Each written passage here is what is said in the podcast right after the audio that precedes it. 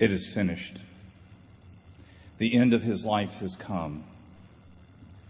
Jesus' lifeless body remains on the cross, broken and bloody. The disciples have scurried off to who knows where, fearful that they too may be condemned to death. Only the women remain now near the cross. They are fearful too and powerless to do anything. Their devotion to our Lord is unwavering even in the midst of the danger and the horror, uh, horror of this moment. They stand by, keeping vigil for their beloved. Has this really happened? Can it be the one whom they followed, the one they believed was the Messiah, has really perished upon this cruel instrument of torture and death? Yes, it is true. It has happened.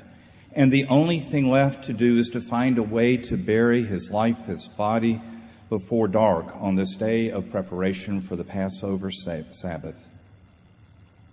But they remain powerless, without hope, maybe for this moment without faith, and with little energy to love. Joseph of Arimathea, and as we hear in John's Gospel, Nicodemus, come to the cross. Both of these men are members of the Sanhedrin, the council who just hours before put Jesus on trial and then sent Jesus to Pilate for yet another mock trial. Council members had been among the crowd yelling out, Crucify him, crucify him.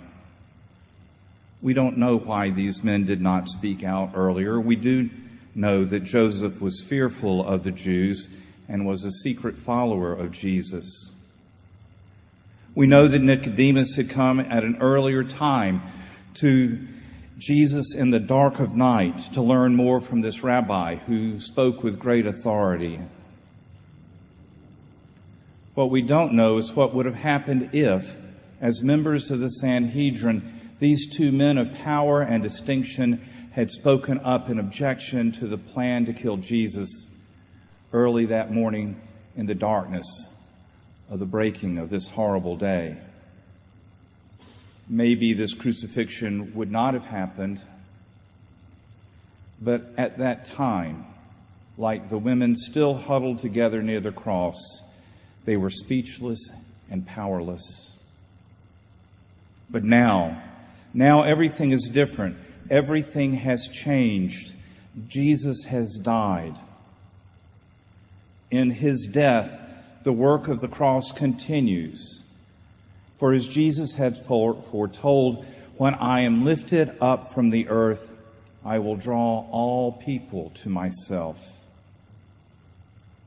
Joseph and Nicodemus, though once silent and powerless, are now drawn to Christ like never before.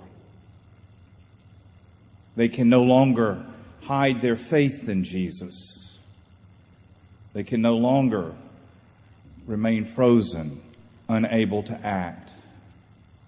They can no longer sit idly by and just let things happen. They find themselves empowered in a new and different way. Joseph goes, boldly to Pilate and asks for Jesus' body, almost unheard of after a crucifixion. I can only imagine what Pilate thought at that moment. Joseph is not acting in his own best interest.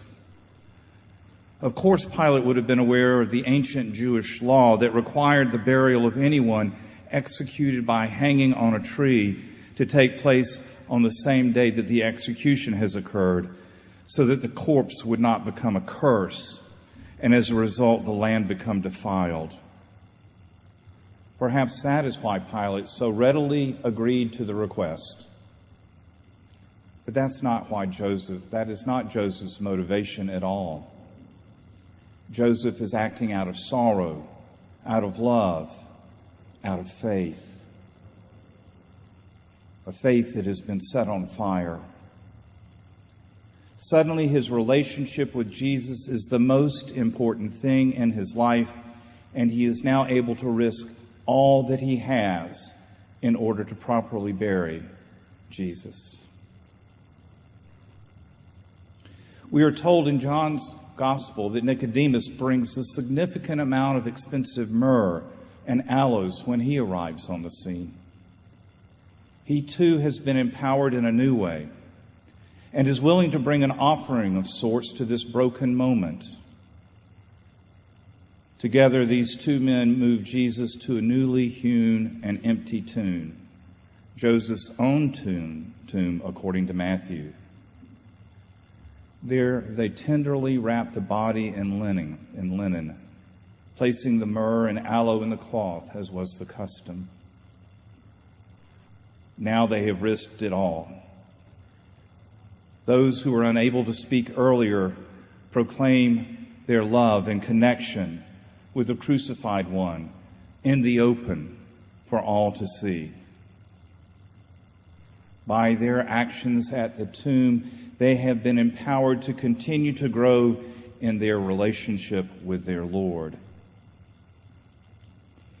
If you look closely at the gospel accounts of the burial of Jesus, you can see that the women were empowered too by their devotion and loyalty. They followed Joseph and Nicodemus to the tomb. They see the place and the manner in which Jesus' body is laid to rest. They witness the wrapping of the lifeless body, and then they watch as the tomb is closed. They become a continuing connection of the community of the faithful to Jesus at this time and this place, at this moment, as he lays in the tomb. Little did they know that they will become witnesses of what lies ahead on the first day of the week as the sun rises. We can be so much like the women standing at the foot of the cross. We can feel powerless in the face of all with which the world tempts us, all that the world demands of us, expects of us, and extracts from us. The fear and silence of Nicodemus and Joseph can also be so much a part of who we are we can be fearful of professing our faith in ways that may confront or offend those about us for whom this is just another Friday, just another end of the work week, just another opportunity to go home and celebrate the weekend. There are those for whom God is just a concept, not a reality and the idea of the incarnation, not to mention resurrection, is just that an idea and not a reality. But this is reality for us. We know that God's love is greater than anything else in all creation, is greater than even death. That is who we are and what we know as followers of the crucified Lord. We are the transformed women, the empowered friends and followers. We have this day stood beside the cross. We have witnessed the trials. We have watched the crucifixion, and now we are at the burial. We have seen the stone rolled into place. And now we join the others as we wait for what lies ahead at this time unknown. And then we will be empowered to proclaim from the rooftops that Jesus Christ is Lord. Amen.